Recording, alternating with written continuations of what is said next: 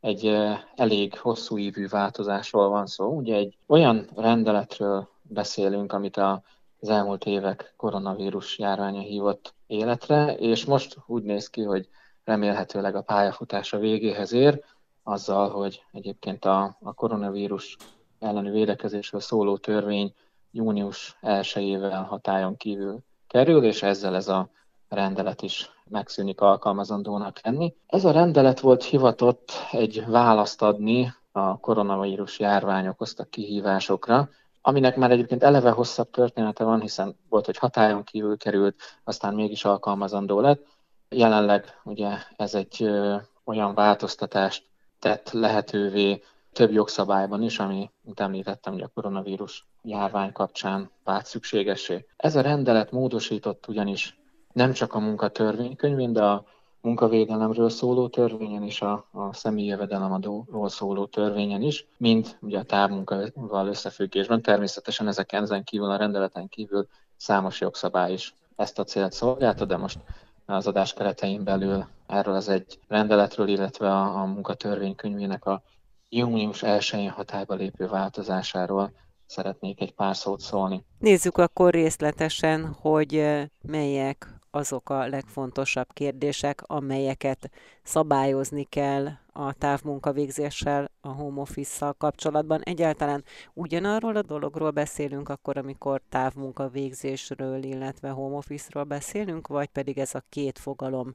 nem teljesen fedi egymást? A köznyelvben a home office egy home office vagy, vagy otthoni munkavégzés egy elég elterjedt fogalom lett, de alapvetően a, a munkatörvénykönyvében ez a ez a kifejezés ilyen módon nem jelenik meg. Mégsem lehet ezt a fogalmat azonban kizárólag a távmunkavégzésre szorítani, ugyanis van más olyan lehetőség is, ami lehetővé teszi a munkáltató számára, a munkavállaló számára, hogy otthoni munkavégzést folytasson. Most egy kicsit eltekintve, egy kicsit kikacsintva a szigorúan vett távmunkavégzésből azt gondolom, hogy fontos lehet megemlíteni ezt a munkaszerződéstől eltérő foglalkoztatás lehetőségét, ami egyébként 44 munkanapig lehetséges egy évben, illetve hát, hogyha a munkavállaló úgy évközben lép be a, a munkahelyre, akkor ezt arányosítani is kell. Miért pont 44 nap? Hogy ennek milyen jogpolitikai megfontolásai lehettek, azt sajnos nem tudom megmondani, de biztosan jó oka volt annak, hogy,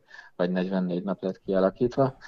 Nekünk joga, jogalkalmazóként azt hiszem ezen a ponton elég, ha azt tudjuk, hogy, hogy mik azok a keretek, amiken belül mozoghatunk. Kanyarodjunk oda-vissza, ami az előző kérdésem, hogy ugyanaz ez a két fogalom, a távmunka, illetve a home office. Alapvetően a tapasztalatom az, hogy, hogy magát, legalábbis a legtöbb ügyfelünknél a home office, vagy a távmunkát alapvetően inkább erre a 44 nap keretében történő foglalkoztatásra használják, tehát hogyha a munkavállalónak tegyük fel valamilyen otthoni elfoglaltság miatt egy-két napot otthon kell maradni, és akkor a munkáltató engedélyezi számára, hogy otthon legyen, akkor elrendelhető ez az otthoni munkavégzés, és tulajdonképpen ilyenkor ennek a 44 napnak a terhére a munkaszerződéstől eltérő foglalkoztatás keretében történik a munkavégzés, hiszen ugye a munkaszerződésben jellemzően a munkáltatónak a telephelye székhelye van munkavégzési helyként megjelölve, nyilván, hogyha otthon dolgozik a munkavállaló, akkor akkor eltérően fog munkát végezni, eltérő helyen fog munkát végezni, ezért, ezért is nevezik ezt munkaszerződéstől eltérő foglalkoztatásnak. Emellett ugye létezik a távmunka fogalma, ami egy rendszer szintű, egy rendszeresebb otthoni munkavégzést feltételez. Ugye a munkatörvénykönyvének jelenleg hatályos változatában leírt, bár most éppen a rendelet miatt nem alkalmazandó része miatt még az a foga meghatározás szerepel, hogy egy rendszeres munkavégzés történik ilyenkor. Ez egyébként magának a fogalomnak a megváltozása is megtörténik június 1 és igazából arra koncentrál a fogalom, hogy a munkáltató telephelyétől eltérő helyen történő foglalkoztatásról van ebben az esetben szó. Visszakanyarodva a kérdésre és az arra adandó válaszra, így látható, hogy munkáltatónak több lehetősége is van arra, hogy otthoni munkavégzés folyjon. Éppen ezért, ha meg akarnám határozni, hogy a home office egy otthoni munkavégzés tulajdonképpen mit jelent, akkor egy olyan halmazként tudnám ezt megfogni, amiben beletartozik mind a, beletartozhat mind a munkaszerződéstől eltérő foglalkoztatás, és azért mondtam, hogy beletartozhat, mert nem csak a hely tekintetében, hanem akár a munkakör tekintetében is lehet eltérés a munkaszerződéstől.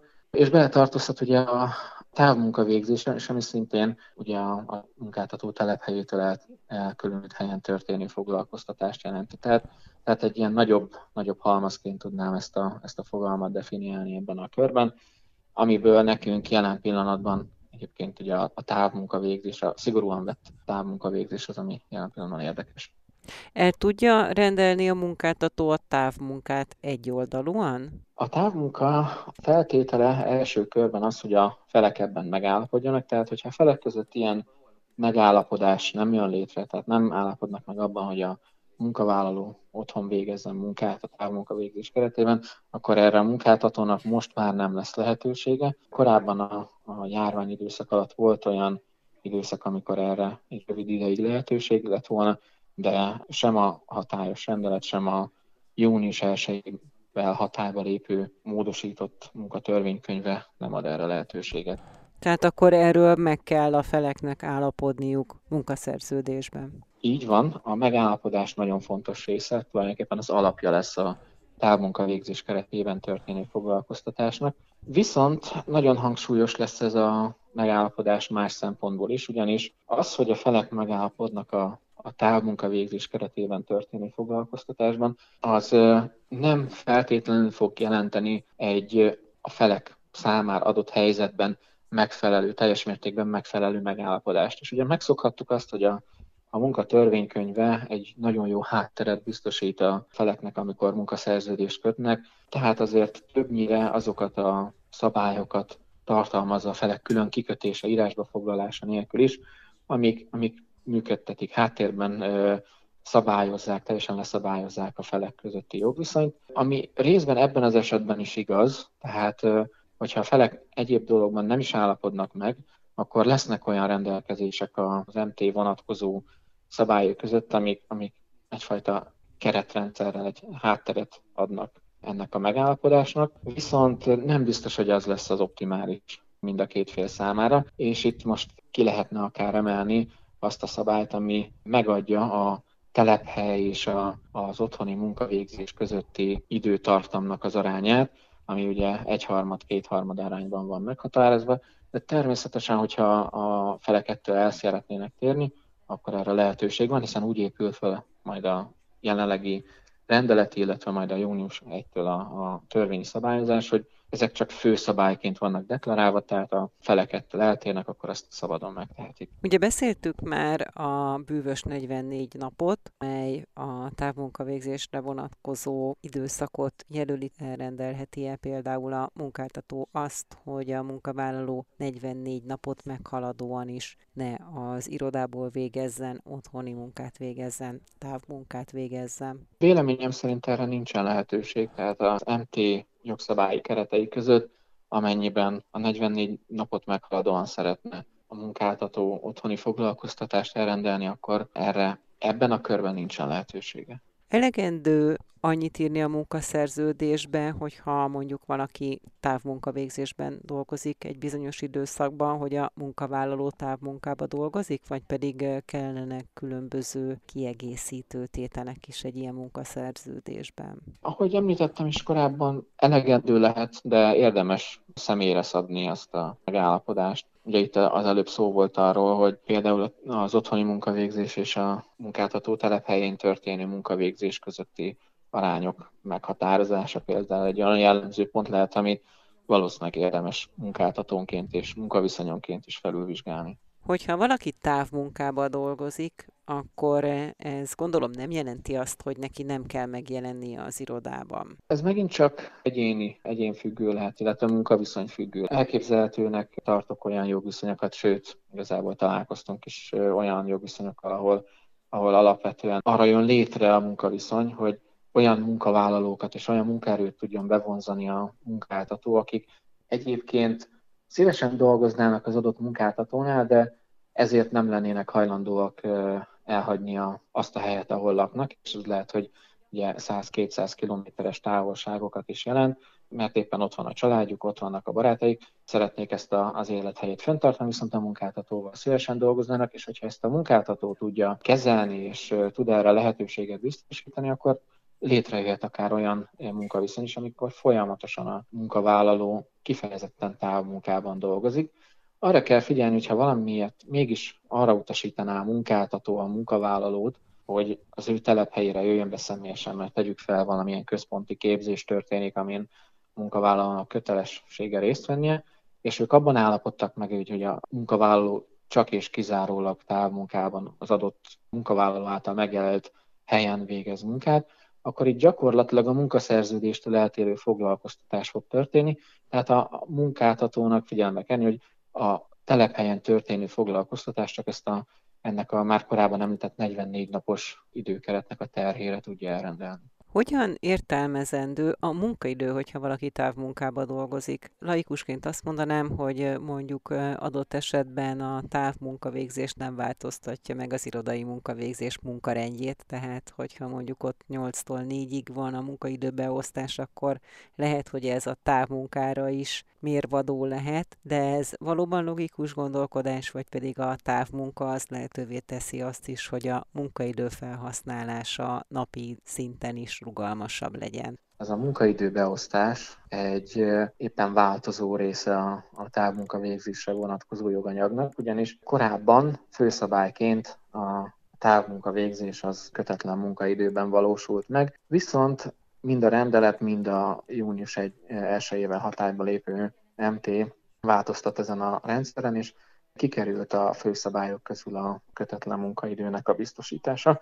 Természetesen ez nem jelenti azt, hogy a felek nem állapodhatnak meg a kötetlen munkaidőben, hogyha az egyéb feltételek adottak, viszont ez innentől kezdve nem tekinthető folyszabálynak, tehát hogyha felek szándéka az, hogy egyébként a munkavállaló kötetlen munkaidőben dolgozzon, akkor ezt kifejezetten bele kell tenniük a megállapodásukba, vagy annak részévé kell tenni, ellenkező esetben ugye a munkáltató joga fennmarad arra, hogy a munkaidőt beossza. Egy másik kérdés, ez szintén még a pandémia első szakaszában, 2020-ban merült fel, hogy milyen tárgyi eszközöket, berendezéseket kell biztosítani az otthoni vagy a távmunka végzéshez a munkáltatónak. Tehát például kell íróasztalt, lámpát vagy széket biztosítania, meg kell teremteni az otthoni munkavégzés feltételeit, kötelessége ez? Ennyire részleteiben nem merül el a jogszabály a körülmények biztosításával kapcsolatos rendelkezésekben. Egy nagyon általános megfogalmazást találhatunk csak a mi iránymutatásán, tehát mégpedig azt, hogy a munkavégzés feltételeit ugye a munkáltatónak kell biztosítania. Na már most erre jelenthet megoldást, ugye nem feltétlenül észszerű, hogy a munkáltató rendezzen be és bútorozzon be egy komplett irodát a munkavállalónak az otthonában is, Ilyenkor jól jöhet az a szabály, ami lehetővé teszi, hogy a felek megállapodjanak abban, hogy a munkavállaló a saját eszközeit használja, és nem csak a útorokra, de akár a számítógépre is értendő. Viszont ilyen esetben ugye a munkáltatónak a kockázatértékelési kötelezettségről nem szabad megfeledkezni. Ezt meg kell tennie a munkáltatónak, tehát, hogy végez egy kockázatértékelést a munkavállaló otthonában? Igen, fel kell mérni azt, hogy milyen kockázatokat rejt az otthoni munkavégzés, illetve a munkavállaló által használt eszközök. Van erre már egy olyan séma, amelyet használhatnak a cégek? A séma alatt azt értjük, hogy van erre kialakult gyakorlat akkor igen.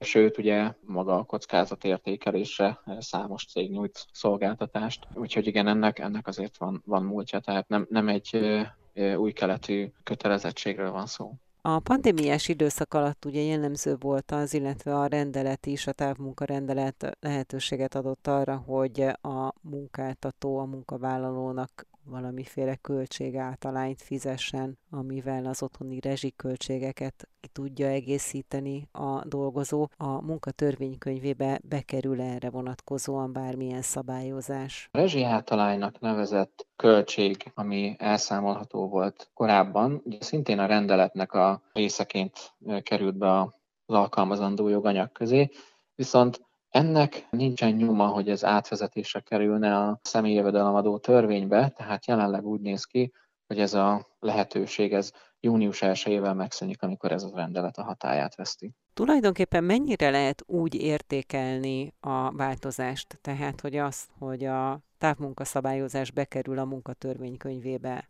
annak a része lesz, és már nem rendeleti szintű szabályozásról lesz szó, mennyire tekinthető előrelépésnek, melynek katalizátora volt a pandémia, hiszen ugye tömegével ez a munkavégzési forma 2020 tavaszán jelent meg. Maga a jogintézmény már azért régebbi, az tény, hogy a a pandémia egy erőteljes figyelmet irányított erre a, lehetőségre. Magának a, a jogszabályba való bekerülésnek én abból a szempontból látom jelentőségét, hogy egy minden, mindenféleképpen egy komolyságot, illetve egy bizonyosságot jelent a, a későbbiekre nézve, hiszen ugye ez a rendeleti szabályozás egy egyfajta bizonytalanságot azért mindenképpen jelentett, hiszen azért azt gondolom, hogy mindenki bízott abban, hogy a pandémiás időszak előbb-utóbb lecseng, már ez a rendeleti szabályozás alapvetően ehhez a pandémiás időszakhoz kötődött. Tehát ebből a szempontból azért volt egyfajta bizonytalanság, hogy ha ez megszűnik, akkor mi történik.